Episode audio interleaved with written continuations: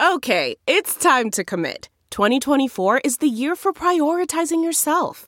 Begin your new smile journey with Byte, and you could start seeing results in just two to three weeks.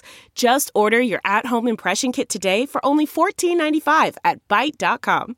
Byte Clear aligners are doctor directed and delivered to your door. Treatment costs thousands less than braces. Plus, they offer financing options, accept eligible insurance, and you can pay with your HSA FSA. Get 80% off your impression kit when you use code WONDERY at Byte.com. That's B-Y-T-E dot com. Start your confidence journey today with Byte.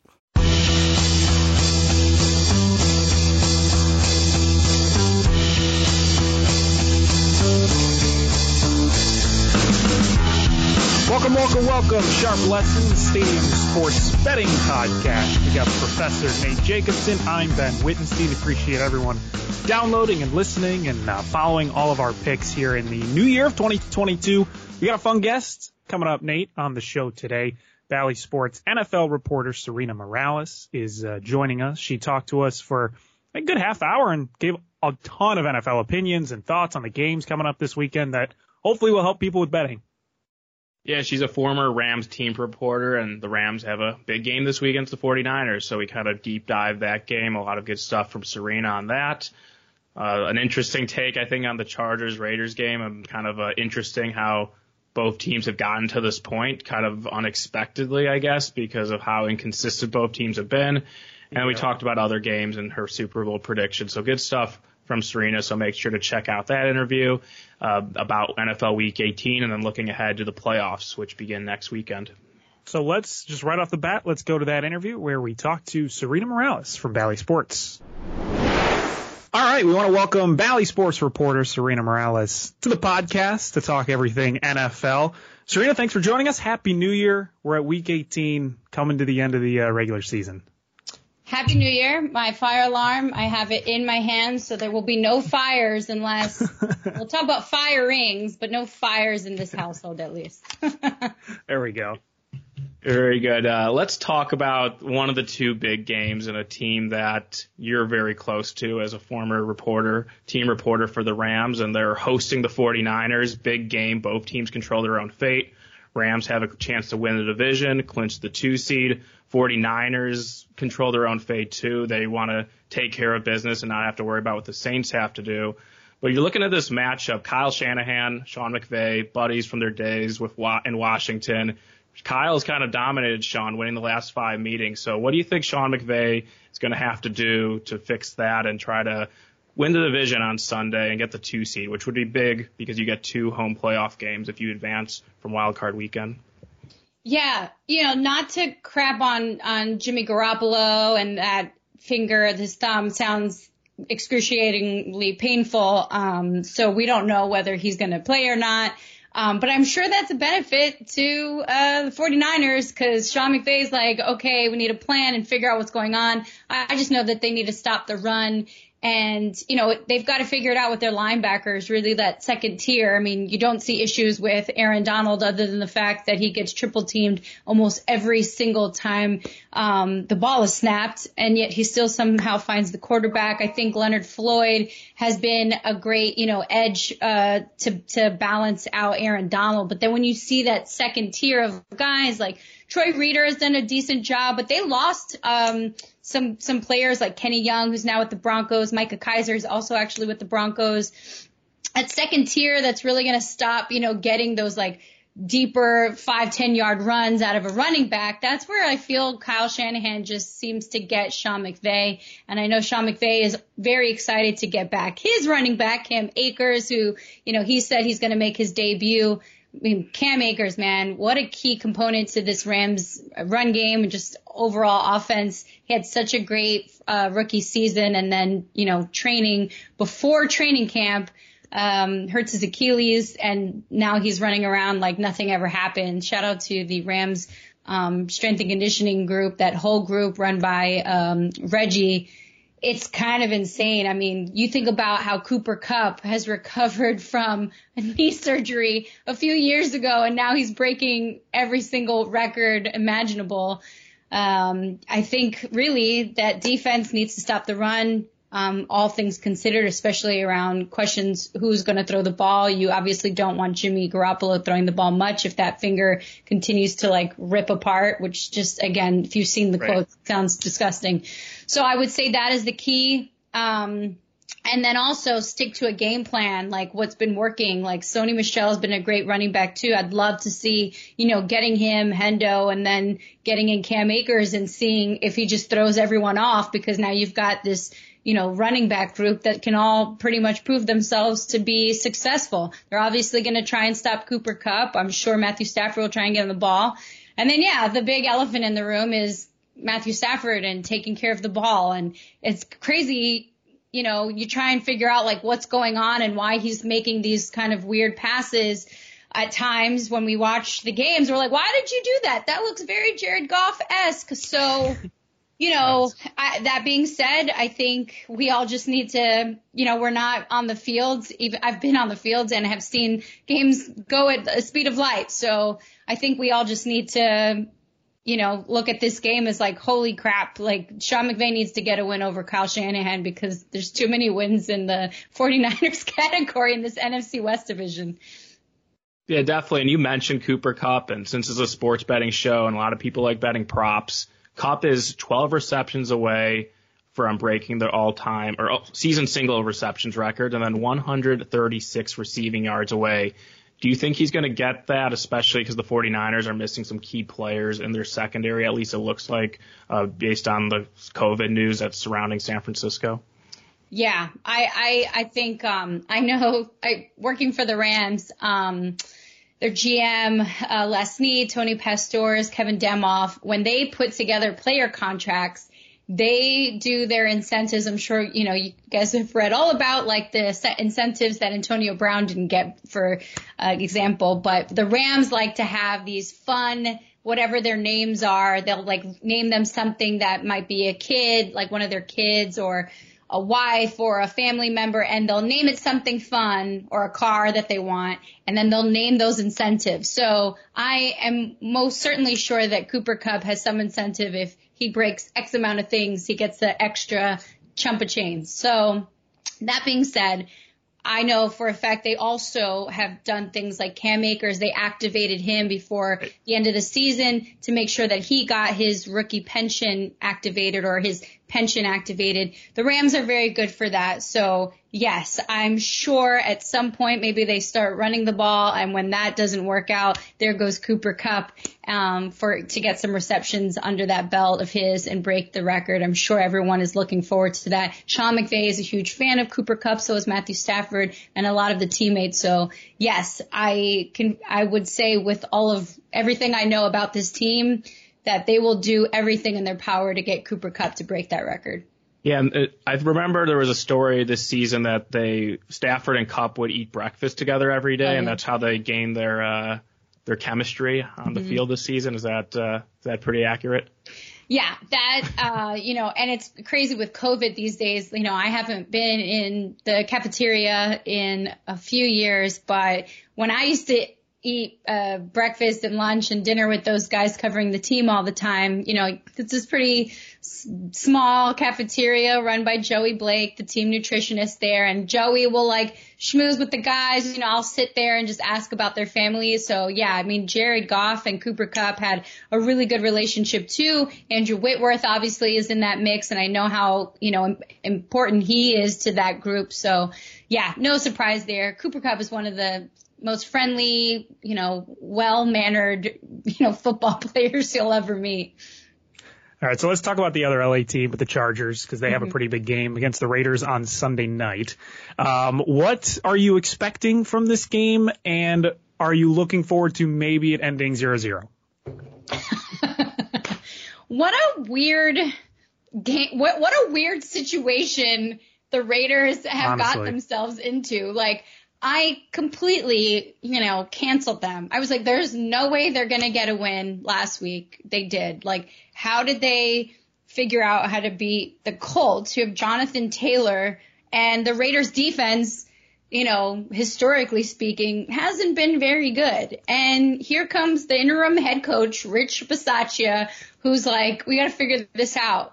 and he has improved the Raiders defense so much so that, um, he's breaking like records now. Like they kept an all-time low in rushing yards against what was it? I guess the Bills or the Broncos um, from like 20 years ago. Like their defense all of a sudden looks pretty decent, and um, you know. It's not like uh, Derek Carr isn't a good football player. I mean, this man has accuracy. We see what he's been able to do. At one point, he was leading the league in passing yards. So there was there was a well-oiled machine that sort of fell apart and you know unfortunately it's very raider like we've seen this happen many times where raiders fans are like oh can't get too comfortable here. And then on all the off the field scenarios that could have happened happened multiple times. They don't seem to stop. And so i don't know. Maybe the raiders are just like we're winning for ourselves and it's luck of the draw. They're in Vegas and they're winning games and everyone is sort of in shock there.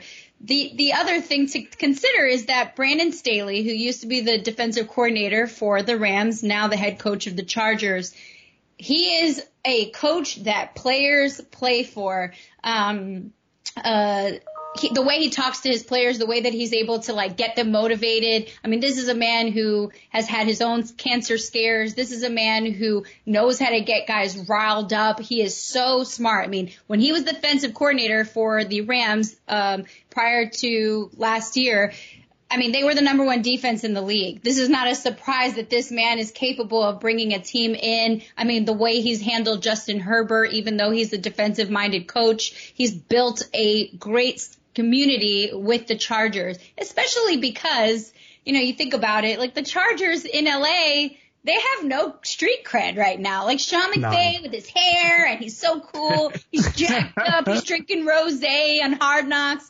You know, like the Chargers need a little help. And I think it's a perfect scenario to have Brandon Staley as their head coach now.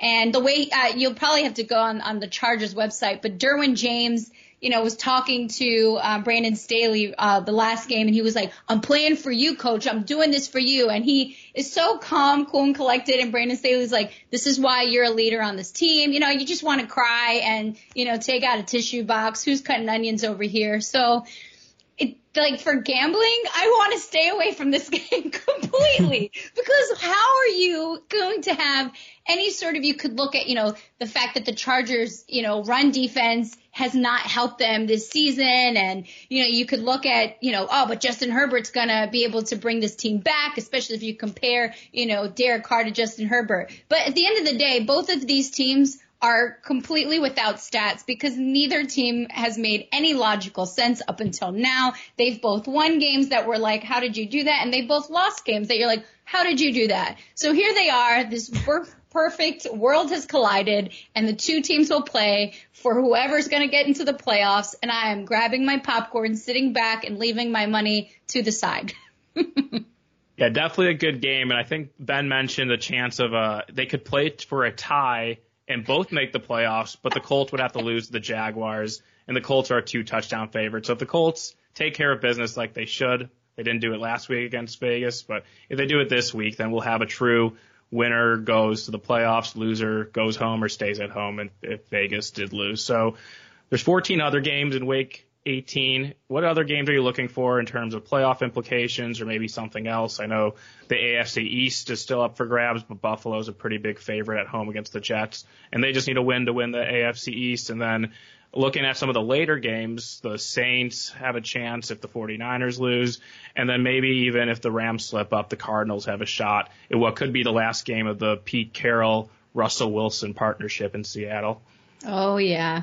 Yeah, I mean the AFC, right? We've like joked so many times like what is the AFC? Like they've got to just figure this thing out. I mean, the Eagles are like what is what's happening? Like they're all in the in playoffs now and um I do like the Bills. I've I've rode with the Bills since day 1. I think Josh Allen is such a talent. I think um Sean McDermott is a great coach and I really do think that again they've had so many injuries and then, you know, they had some COVID scares and, but Josh Allen has been fighting sort of the way that, you know, you look at, um, uh, I'm blanking, Baker Mayfield has been fighting through injury and just, you know, fans criticizing him and you can't blame him. Like you can't give the ball away so many times to Aaron Rodgers. Like that's not how you win games.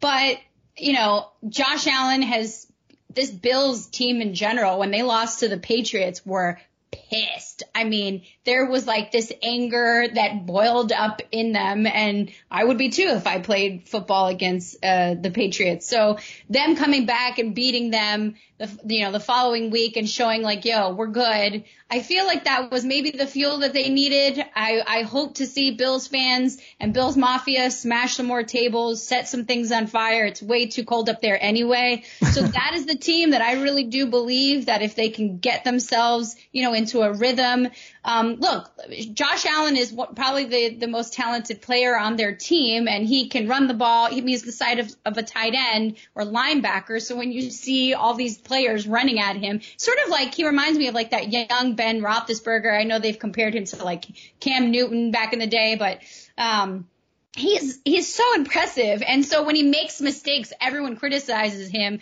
But at the end of the day look it's really hard to beat Bill Belichick. It's real and Bill Belichick doesn't need to even have you know Mac Jones throw the ball at all to win a game. Like that's that's a scheme. That's complete plan there. So yeah I love um I love the Bills to you know keep going especially they don't seem to get over that hump in the AFC championship game. Like they just seem to like can't win it I feel like this would be their year. Um, although I also, you know, to put my foot in my mouth, I love the Patriots. I think, you know, the fact that they have Mac Jones, just well-oiled machine into the deep uh, end of the season here, and has the only person I've ever seen be able to make Bill Belichick laugh after Tom Brady left.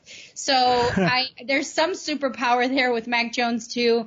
I could see both of them. You know, who's going to clinch the division there? Um, that all comes down to a beautiful Week 18 scenario. But yeah, I do like those teams. I also just like, you know, some of the like. I'm excited, as we mentioned, to see Cooper Kupp kind of break this record. Um, Obviously, there's questions about who's going to play. To be honest, like Joe Burrow's not going to play, so that's great. Like keep him out, save him, don't touch him. He doesn't need to break any yeah. records.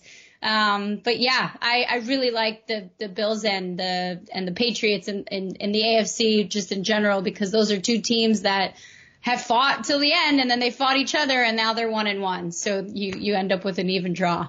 Yep. And amazingly, if the Titans beat the Texans and they, and they probably should as a 10 point favorite, they'd be the number one seed and have the lone bye, which I don't think anyone would have expected when Derrick Henry went down and even when they were winning games. They weren't winning games very impressively, but they got a pretty big break last week with the Bengals getting that upset win against the Chiefs, and now they control their own fate That's to be good. the top seed in the AFC playoffs.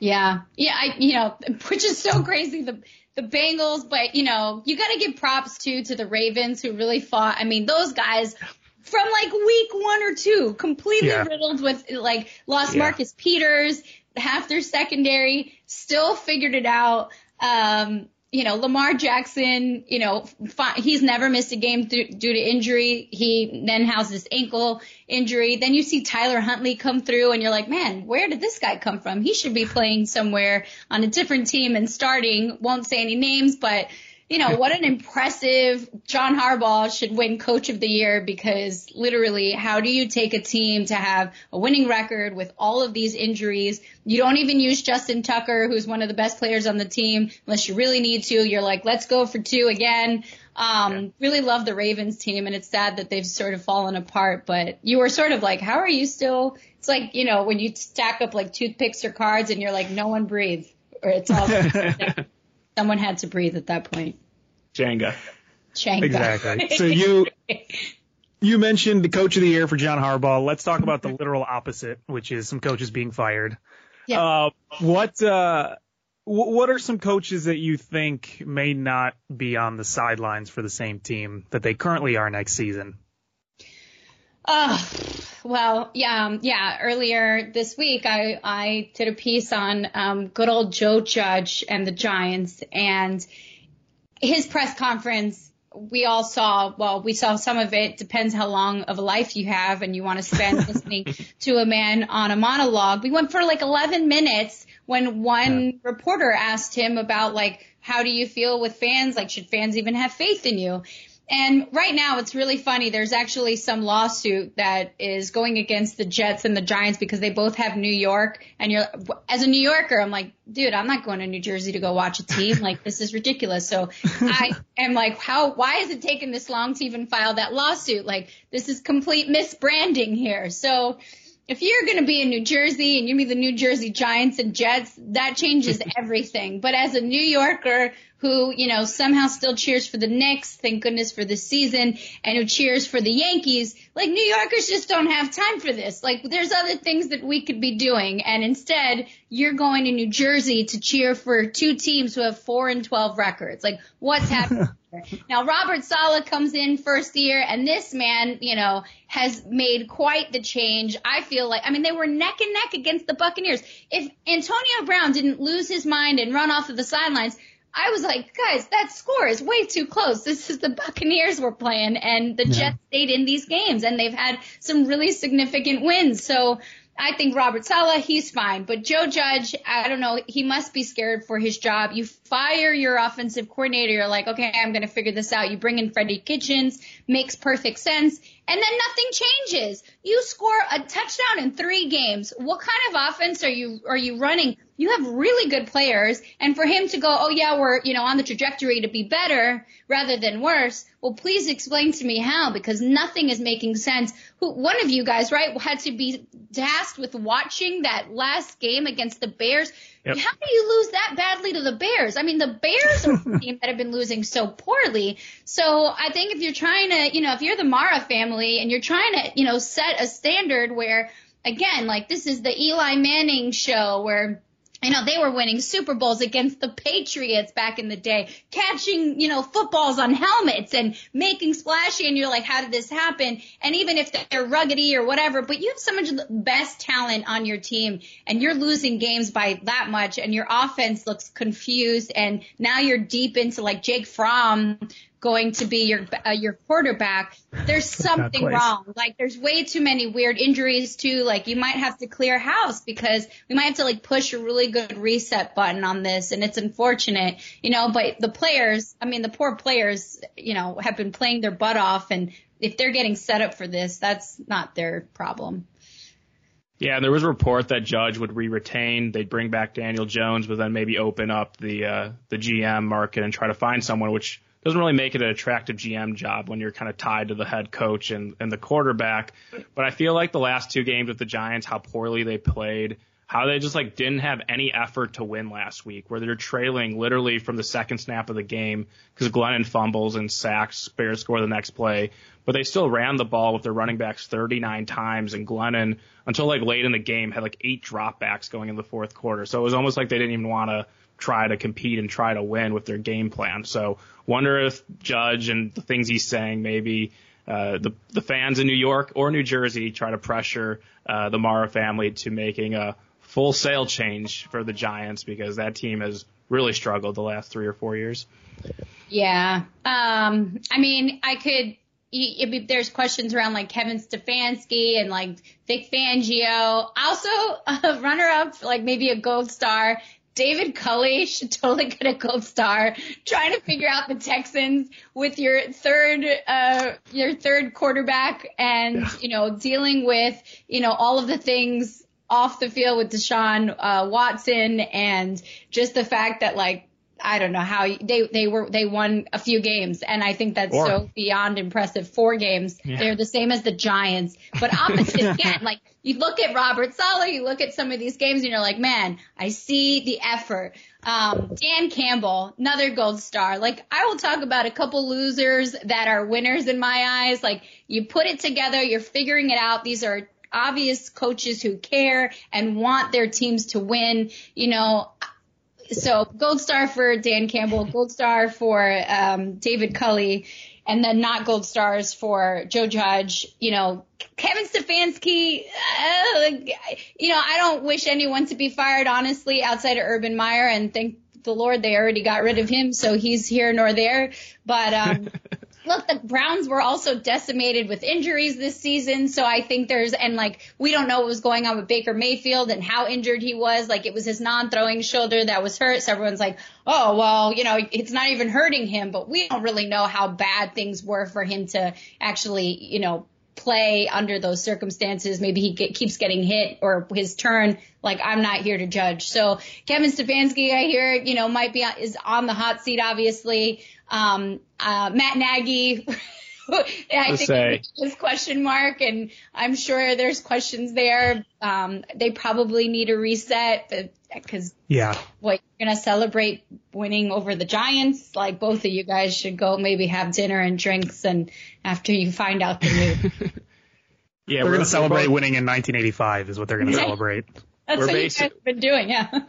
yeah, we're based in Chicago, and we we know that the the organization and needs a big big overhaul, not just head coach. So I think it'll be a a, a changing of the page for the Bears on on Black yeah. Monday uh, after their Week 18 game against the Vikings. But let's look ahead to the playoffs. And just right off the bat, what's your Super Bowl prediction? Is it going to be Bills because you maybe tipped your hand there with your previous answer, or is it going to be someone else in the AFC? And and then in the NFC, is it the Rams or the Buccaneers or Cowboys? Could they take down the Packers at Lambeau Field? You know, you said the Cowboys, they've obviously been really impressive this season. I mean, especially with their defense. Now Micah Parsons has COVID and I, I love this kid because, you know, he's actually one of the first kids who's like, I let I let my team down. Like I, you know, which, you know, everyone is getting COVID these days. So, but for the fact that he was like, oh my gosh, I, I screwed this up, you know, and, and that like to me shows this kid has responsibility and he's taking ownership.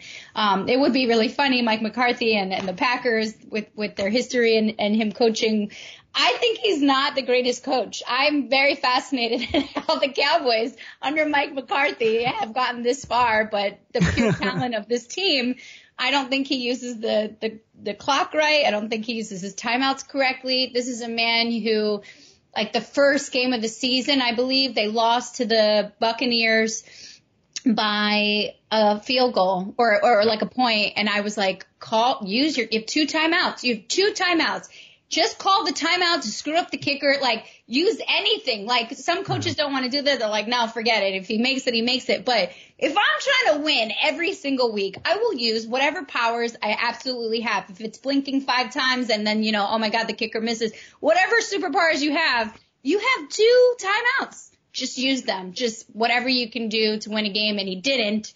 And they, they lost the game. And, obviously there's a lot of criticism there. But that being said, um, it, I believe very strongly in you know the Cowboys in general being a, a really uh, good team, not under Mike McCarthy. Um, I I like the Rams if Matthew Stafford can take care of the ball, and I don't know if that is a thing that Sean McVay and Matthew Stafford need to sit down in the cafeteria with Cooper Kupp and get breakfast together and figure out what's going on. Maybe, you know, there'll be a change of just the entire run game in general where Matthew Stafford doesn't have to feel the need to throw the ball all the time if they add someone like Cam Akers in and they somehow beef up the run game. Um, I think their run game has been amazing with Sony Michel recently. So, I have more faith in the Rams going deeper and to the Super Bowl than the Cardinals. I I feel like um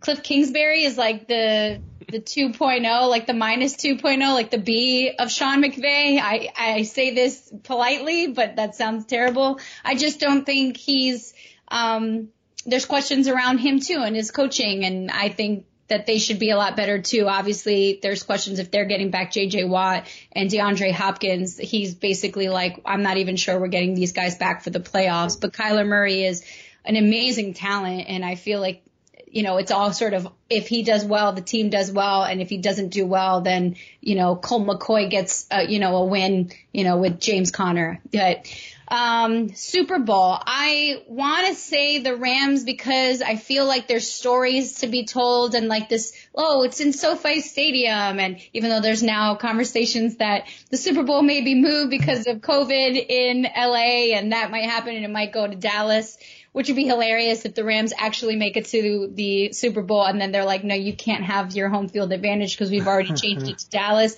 But I feel like that's where the NFL sort of just, these stories just happen. Like, why are the Vegas Raiders still this far and have this weird luck of the draw?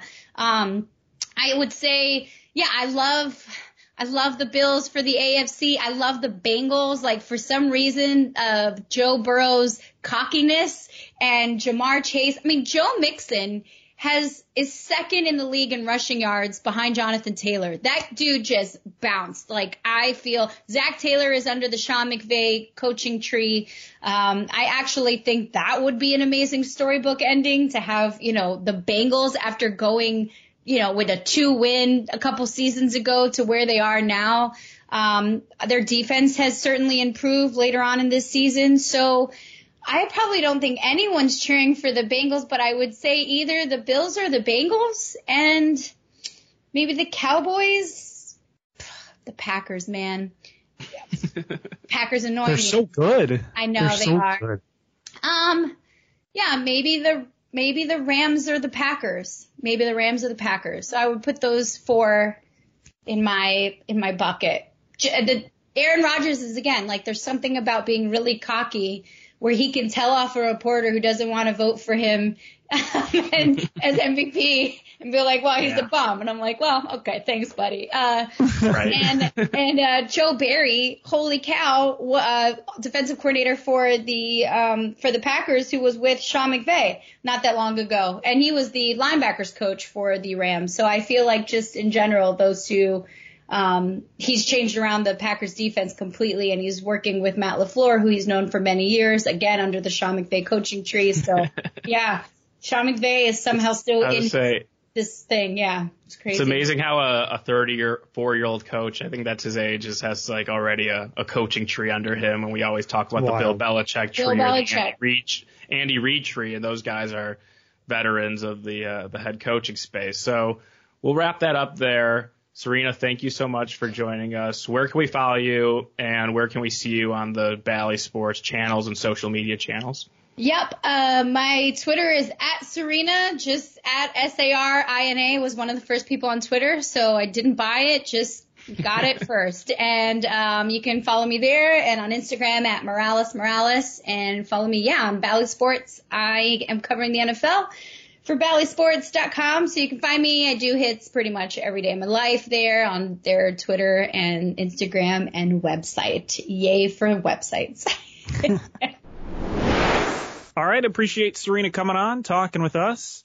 Interesting uh, Super Bowl predictions, but it makes sense. I think you know you look at the teams, and I, she's very high on the Bills, and I get that, and I really like the Bills. But I don't know, they've they've they've shown some moments throughout the season where you're kind of like, ooh. Like you- you're looking at some of the games Yeah. they had against the Jaguars and some struggles they've had on Right. offense. Like it's you look at that and you're like, this. I don't know. I don't know if I could trust them again. The funny thing with the Bills is they're an outdoor team that plays in bad weather, but they're probably better off playing in like a dome or warm weather. I don't think there's going to be many opportunities for that in the AFC playoffs, but it's weird how it's a team that is built to throw the ball around the park. Josh Allen. I know Josh Allen does have a big Yeah. arm coming from Wyoming, so he can throw in the elements. But we saw when they hosted the Patriots on Monday night how they struggled and when the weather was more tame. Allen was have a, was able to have a lot of success against the Patriots. So it's all kind of matchup dependent, I think, against the Bills. And if they get a rematch of the Chiefs, let's see if they can put up a kind of a repeat performance or at least a good enough performance to take down Kansas City like they did in Week Six earlier this year. Absolutely. So again, we appreciate Sarina coming on, talking with us. But Nate, let's get to our picks because we have uh, some big games this weekend in the NFL and in college football. Of course, the national championship on Monday. Excited for the Natty, um, and then Week 18, final game of the regular season for all the NFL teams. Um, for this extra week that the NFL has added for week 18, first week 18 of all time. So that's kind of fun. Um, but let's just start with some of our NFL picks. Uh, and you, Nate, I know we're talking a bit about 49ers Rams. Um, and that was a game we were talking about a bit on Wednesday. So we've seen Jimmy Garoppolo throw. There's been footage of Jimmy Garoppolo throwing. And right before we started recording the episode on this Thursday evening, the line in that game moved a little bit. So I, I kind of want to know what your thoughts are on this game because you were eyeing it earlier on in the week. Do you have a lean so far this way? Because we still aren't sure, right, if Jimmy Garoppolo is going to play or if it's going to be Trey Lance. Yeah, my lean was towards the 49ers, but I know there's been videos of Jimmy G and maybe some quotes that sound positive, but he did have a quote yesterday on Wednesday as we record this on a as we get close to Thursday evening that he was in a lot of pain throwing the football. So Shanahan has made it pretty clear that he's not going to reveal who's starting. I'm sure that information will leak out, and when it does, we'll get a better idea who's starting, where the number goes.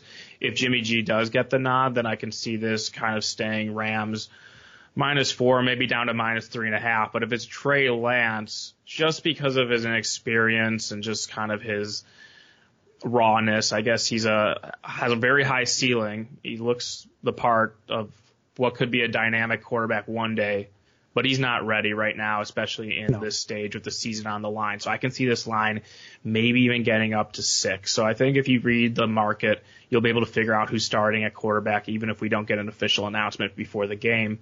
So personally, I'm going to stay away for now. If Jimmy G does play, I would consider betting on the 49ers, but at the same time, I do have concern that he's not going to be fully effective for this game. For my bet's sake, I am hoping Trey Lance starts because I am probably going to be taking the under in this 49ers Rams game.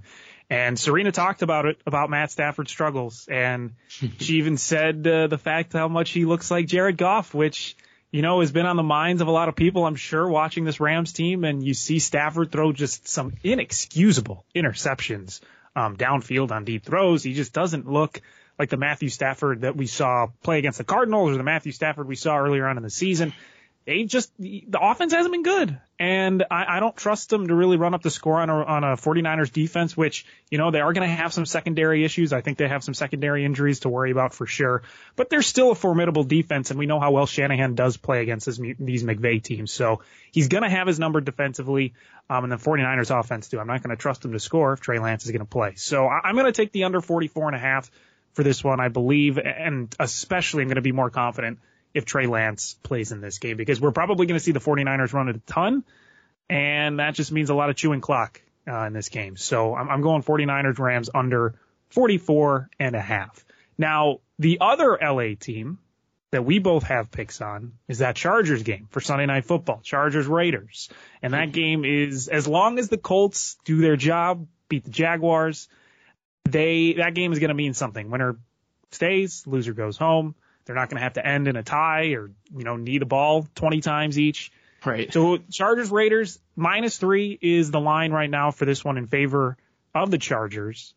And I think we're both thinking LA in this one. Yeah, I'm going to take the Chargers minus three, maybe even wait till close to the game and take the Chargers on the money line. This is just, maybe it's being stubborn and not believing that the Raiders are a, a playoff team. But if you look at their last nine games since the bye, their offense has only scored 17 or more points twice. So the offense is really just getting by. They got very fortunate the last three games getting to play Nick Mullens, Drew Lock, and then a Carson Wentz who didn't practice all week because he was on the COVID list. So I feel like the Raiders are just catching every break right now. I know the Chargers aren't a perfect team. They just lost the Texans two weeks ago, but they were going through a COVID outbreak of themselves. So I, I really like Justin Herbert and the Chargers here in a situation where I know it's minus three, but with the total going up, I think if there's a chance it's a shootout, which favors the Chargers, that it's basically just winning the game. So give me the Chargers. It's going to be a best bet for week 18 maybe my only NFL best bet. I might add something uh, or personally bet some stuff on Sunday, but I'm confident enough to give out on the podcast. They'll uh, come out Friday morning. Chargers minus three against a Raiders team that has caught a lot of breaks in the last few weeks, and the Chargers have the better quarterback and are the better team and, and just I don't believe in the Raiders. I haven't believed in the Raiders, and I know they might be proving me yeah. wrong record wise. But I think a lot of people realize this team's overrated, not as good as their record, and that there's uh, a chance here for the uh, the Chargers to take out a Raiders team that's gotten very lucky the last few games. Yeah, I mean, I do think that this line is a little different if they don't lose, if the Chargers don't lose to Houston. And I don't know what went wrong in that game. Uh, I don't, you know, they just didn't look good. Their offense was terrible. They kept getting stopped on fourth downs. Like that was an issue, but I don't think it's a big enough issue for people to really stay away from them at this point. Yeah, they were going through a big COVID outbreak in that game. So I'm not going to try to give them a pass, especially that, that game, I think it was week 16 Sunday morning, the Chargers were a 10 and a half point favorite and they got steamed up to as high as 13 and a half. So they were taking a lot of late money that game. It wasn't an excusable loss. But at the same time, if they won that game, they wouldn't be in this win or go home situation. They would have already clinched a playoff spot more than likely, um, as long as they beat the Broncos last week. So, uh, I think we're getting just a discount on the Chargers now because just a few weeks ago, the Broncos with Drew Lock went into Vegas and they closed a, a road favorite, and now the Chargers are only favored by two more points than that closing number, and the Chargers are a, a better team than the Broncos, especially with Drew Lock under center and, and a healthy Justin Herbert for the Chargers. Yeah, 100%. And I do like, I still like the over at 49 and a half. I think, I think you'd be pretty safe playing the over up until like 50 and a half. You probably don't want to go past that 51 mark because of how important it is in the NFL, but I do, I do like the over. I think, like you said, it, it, it's tending and trending the way that a shootout is is going to be. Um, and even looking at Justin Herbert's like passing props, it's 278 and a half. That, you know, that seems a little bit low, um, in a game where, as Sarina talked about, the Raiders run defense has been better. So we may just see Justin Herbert slinging the ball around, um, in a nice field, turf field, Las Vegas. I, I think this is going to be a high scoring game. We'll probably see Justin Herbert go over his passing prop. Um, so yeah, I do like the over in that one. Falcons and New Orleans, another important game for the Saints. Win and get in. But Nate, we both are very anti-Saints this weekend. Yeah, so the Saints have to win, but they also need a 49ers lose. But if both favorites yes. win in those games, then New Orleans will prevail. So I guess, you know, with probability wise, probably like a 50-50 shot that the Saints make the playoffs unless you don't believe in the Saints like we do. And the Saints strategy for me all year bet against them as a favorite when they're an underdog, then consider them. I know that they did end up covering last week against the Panthers, but I'll go and bet, go up against them again and bet against them here, especially in an inflated number because they're in a must-win situation. The Falcons had their playoff dreams crushed last week, even though I'm not really sure how they stayed in the playoff uh, mathematical contention for this long. Hanging on for dear life. Yeah, but the Falcons, a team that wanted to play spoiler, so I, I like the Falcons here. And before we recorded, actually, someone else liked the Falcons because we saw this line come from Falcons plus four and a half across the board to now in some places as low as three and a half. Yeah, three and a half, four. So yeah, so someone bet the Falcons yeah. on Thursday afternoon. Um, I, I, one of the things I was kind of holding me back from betting the Falcons now was there was an uncertainty if Kyle Pitts was going to play as he battles a hamstring injury. Sounds like he wants to play. It sounds like he wants to beat the Saints, spoil their season. And he also has a chance to set a record for the most receiving yards by a rookie tight end. So maybe some extra incentive uh, for him to play in this game on Sunday. So I like the Falcons at home. And quite frankly, I just want the Falcons to beat the Saints because I want the 49ers in the playoffs because I think that would definitely make it the seven best teams in the NFC in the playoffs uh, the current form of the version of the Saints is something I rather would not see on Wild Card Weekend. Yeah, I just I don't trust this Saints team. I'm with you on on the Falcons side. I think that's the correct side in this one. If you're going to get some points, take them against the Saints. Uh, and I know they've, you know, you look at the end of their schedule, right? They played Carolina, and that's a bad team. They winning nine to zero against Tampa Bay. I don't know how that happened. I, I really don't. I know. I think that's just one of those fluky games that you get. Yeah, I know that we are talking about that game that week and how the Saints had a good track record in the regular season against Tom Brady and the Bucs lost three of their best weapons mid game and they literally yeah. had no one left to throw to and Brady just didn't have it that night. Sunday night game, I know he sometimes struggles in prime time and has struggled against Dennis Allen's defense. So a weird result for sure, but that was the result that kind of gave them a shot to be the playoff race. And then they had, I guess, that mulligan against the Dolphins when Ian Book had to start. But really weird season for the Saints as they're starting. They're they've started four different quarterbacks. That's crazy. Uh, I just don't feel like they're a good team at all. Kamara no. missed a lot of time. They don't have a true number one receiver. They don't even have like a their number one receiver wouldn't be the number two receiver on most teams. So no, I am 100 percent in agreement. They, they deserve credit, but I like the Falcons here. Just Saints should not aren't a good enough offense to be favored by more than a field goal, in my opinion, in this game. Um, other games that we are hitting. I, I just want to add this. I think you should live bet the Lions. And I hate publicly saying betting any money on the Detroit Lions, but I think in a situation like this, when we're maybe going to see maybe the starters play like one drive or two drives for this team because they were talking about, uh, LaFleur was talking about he doesn't like his team to be out for three consecutive weeks and not have playing time. So maybe we're going to see the Packers play their starters a little bit in this game. So maybe they get out to an early lead, grab the Lions live and see if they can do anything against the backups. I totally agree with that analysis. The Lions are a live team I'm looking for, and also the Dolphins a live team because the Dolphins are playing the Patriots. If the Patriots see the out of town scoreboard and see the Bills are crushing the Jets, which is very possible based on the uh, the point spread for the game, I could see a situation where the Dolphins, if they are trailing, mount a comeback. So definitely week 18, a little bit different than betting other weeks. Uh, betting live is a good way to do it. Betting teams against teams that are in a must win situation is one way to go. Bet, not blindly, but betting against teams that are in must wins because must win doesn't mean must cover. So like the Saints could easily win by three, but they wouldn't cover the number. But the line is inflated because of the situation and the playoff scenarios for week 18. And that'll go kind of nicely into my last pick and something I might add on Sunday. I'm going to wait until after the Saturday result involving the Chiefs and Broncos, but I like the Texans at plus 10 or better against the Titans. The Titans just not a good offense to be laying such a big number. The Texans are a team that have been fighting down the stretch. They won back to back games. Last week against the 49ers, they stayed within the number for most of the game against San Francisco and could have easily covered that. So I kind of like the Texans here catching a lot of points, especially if the Chiefs win, put pressure on the Titans maybe that line goes up a little bit, knowing the Titans are going to play their starters and go all out that full game. But I like the Texans here at plus 10 or better. Going to wait till Saturday evening to place a wager on that game unless there is some COVID news surrounding the Texans, which is very possible given the state of the NFL. Um, and so, yeah, Texans are a team I'm I'm interested in, and I'm not going to give it out as a best bet, but I do. Um, I'm going to track my bets. I know Ben also is tracking his bets on a, on a few apps.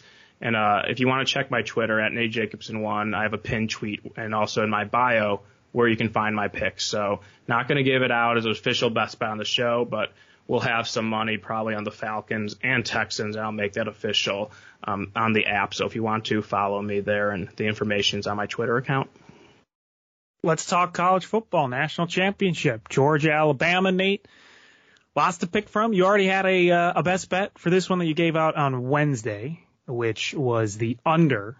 And I'm gonna ride your coattails on that one. I love the under. Uh, you like the first half under. I think that's a great idea. I, I just think this is a game. The two teams have seen each other, and I know the SEC championship went way over. But the fact that the, these teams are familiar with each other, Alabama's missing Metchie on their offensive side. Stetson, fine. He's okay. I'm not going to trust him that much against an Alabama defense that is a lot better than the Michigan defense that Georgia saw. I'm liking the under. Yeah, I do. I like the under as well. We talked about this game for like seven minutes on Wednesday, so I think if you want to go back, that was a good breakdown there. I don't think we have to kind of regurgitate what we said, but I think this is going to be a very close game in terms of both teams are familiar with each other and they've also seen each other in person about five weeks ago. So there's going to be adjustments made by two very good coaching staff. So that all plays into the under for this game, which is a best bet at 52 to half, and then the first half under, whatever number you can find it at. I think 26 is the pretty much the consensus number for the first half total. Um, but 52, 52 and a half as I just quickly pull up the odds. Yeah, now it's down to 52.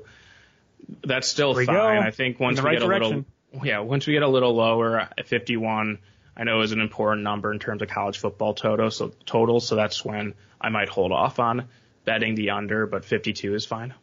Yeah, 100%. So we like in the under. The, the props I was looking at, and I know I just trashed Stetson Bennett, but his right. over for his passing yards seemed a little bit low to me. Now, I don't think Alabama's going to, or Georgia, excuse me, is going to score a lot, as I said, because I think the under is going to hit. But I, I could also see Alabama playing well enough to have the lead in the second half. You know, I have their future for a championship win, so I'm going to be riding that and hoping Alabama does have the lead.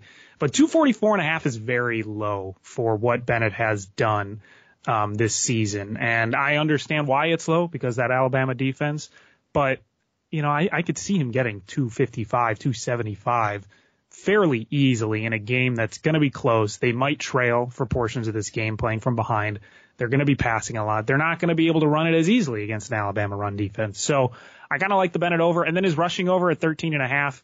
He had 11 yards on seven carries against Alabama in the SEC championship game. So if he's going to be carrying the ball five, six, seven times, which he has in multiple games throughout the season, I think that 11 yards was kind of a fluke. If he's going to be carrying it six times, I think he can easily get over 13 and a half yards. So I'm going with Bennett's over yards passing and over yards rushing in this game, but still expecting the under. So kind of towing a, a line here, but hoping that all the stars align to uh, to help do the over in the passing and running yards, uh, rushing yards, and then the total too. Yeah, I would double check when it comes to rushing stats because I know in college football sometimes they have the quarterbacks rushing stats count as sacks. So I would just t- t- double check that and kind of make sure that his seven rushing attempts were like he was sacked five times or something. So I would double check that. And then for the passing yards over, I don't have a problem with that, but then you kind of want Alabama to be leading and Georgia forced to pass and kind of get away from their run game, which I don't know if they're going to want to do, but if they are trailing, they're going to have to do. So I think yeah. based on your preference of the game is kind of how you need to handicap some of these props, not just yeah. for this game, but any game, especially the big games. We're going to get to the playoffs where a lot of emphasis will be on props because there won't be as many betting options. And when you bet player props, you want to try to figure out how the game is going to play out in your eyes and try to take advantage of maybe something that's mispriced. I think George is going to win. I, I'm not sure if I'm going to bet on it. I know it's what's keeping me off Georgia is the Alabama underdog, Nick Saban, 4-0 against Kirby Smart. I think it's 4-0. Um, that record, that historical record, and just him owning his assistant coaches that worked under him at one point. But I like Georgia here. Alabama's dealing with injuries on the offensive line. They won't have John Metchie, a really key target who did really well in the SEC title game. They have injuries at cornerback. I'm not sure if Georgia's the great team to exploit that, but they were able to have success in the air against Michigan at times. So I like Georgia here. I think they're the better team. And honestly, I'm rooting for Georgia too because I want them to win and Kirby Smart to get the monkey off his back against Nick Saban. Yeah, like I said, I'm riding that Alabama future, so I'm just going to go with that. There's not because Georgia's not the underdog in this one. It's going to be uh, a little hard to bet on them and make money. You know, find that little middle ground there. So I'm just going to ride with Alabama. I'm not going to hedge. Just hope the Crimson Tide do stuff. Um, cause I bet this all the way back. I think in like October, I said on the episode, I bet their future. So yeah, it's been up. It's been down. They've been, you know, higher than what I got them at, at like plus 250 and they've been lower too. So it's been a ride kind of riding that future for Alabama, but it's going to be a fun game for sure. I'm excited. I, I hope that the props hit too cause it's, it's a little more tricky betting college football props than it is NFL props because just the variance and you just don't know what these players are going to bring every week. But being at the national championship game, I think you could have a little bit of a better idea. Um, before we leave, best bets, Nate, just to recap, what are you uh, thinking for the weekend? Yeah, so I gave out the under in the national championship game on Wednesday's show. We're grading it full game at 52 and a half. 52 is fine. And then adding another one, NFL week 18, last regular season game of the year, Los Angeles Chargers minus three. Raiders have been very fortunate the last three games in seven of their last nine games, they failed to score 17 or more points. So their offense is struggling quite a bit I think the Chargers have a chance to get to the playoffs here, expose the Raiders offense a little bit, even though the Chargers defense has struggled, get pressure on Derek Carr, Justin Herbert making enough big plays and attacking the Raiders secondary. And the Chargers will move on to the playoffs and cover the number in Las Vegas on Sunday night. I'm riding both of those. They're your best bets, but I'll just uh, ride along with you because I think they're all good bets. Um, so yeah, those are our picks for this weekend. Good luck to everybody. Have a fun week 18. Have a fun national championship night. And we'll be back next week with some golf, maybe some more NBA. And then we got the NFL playoffs coming up. So lots of fun times ahead in the month of January. And we'll see you next week.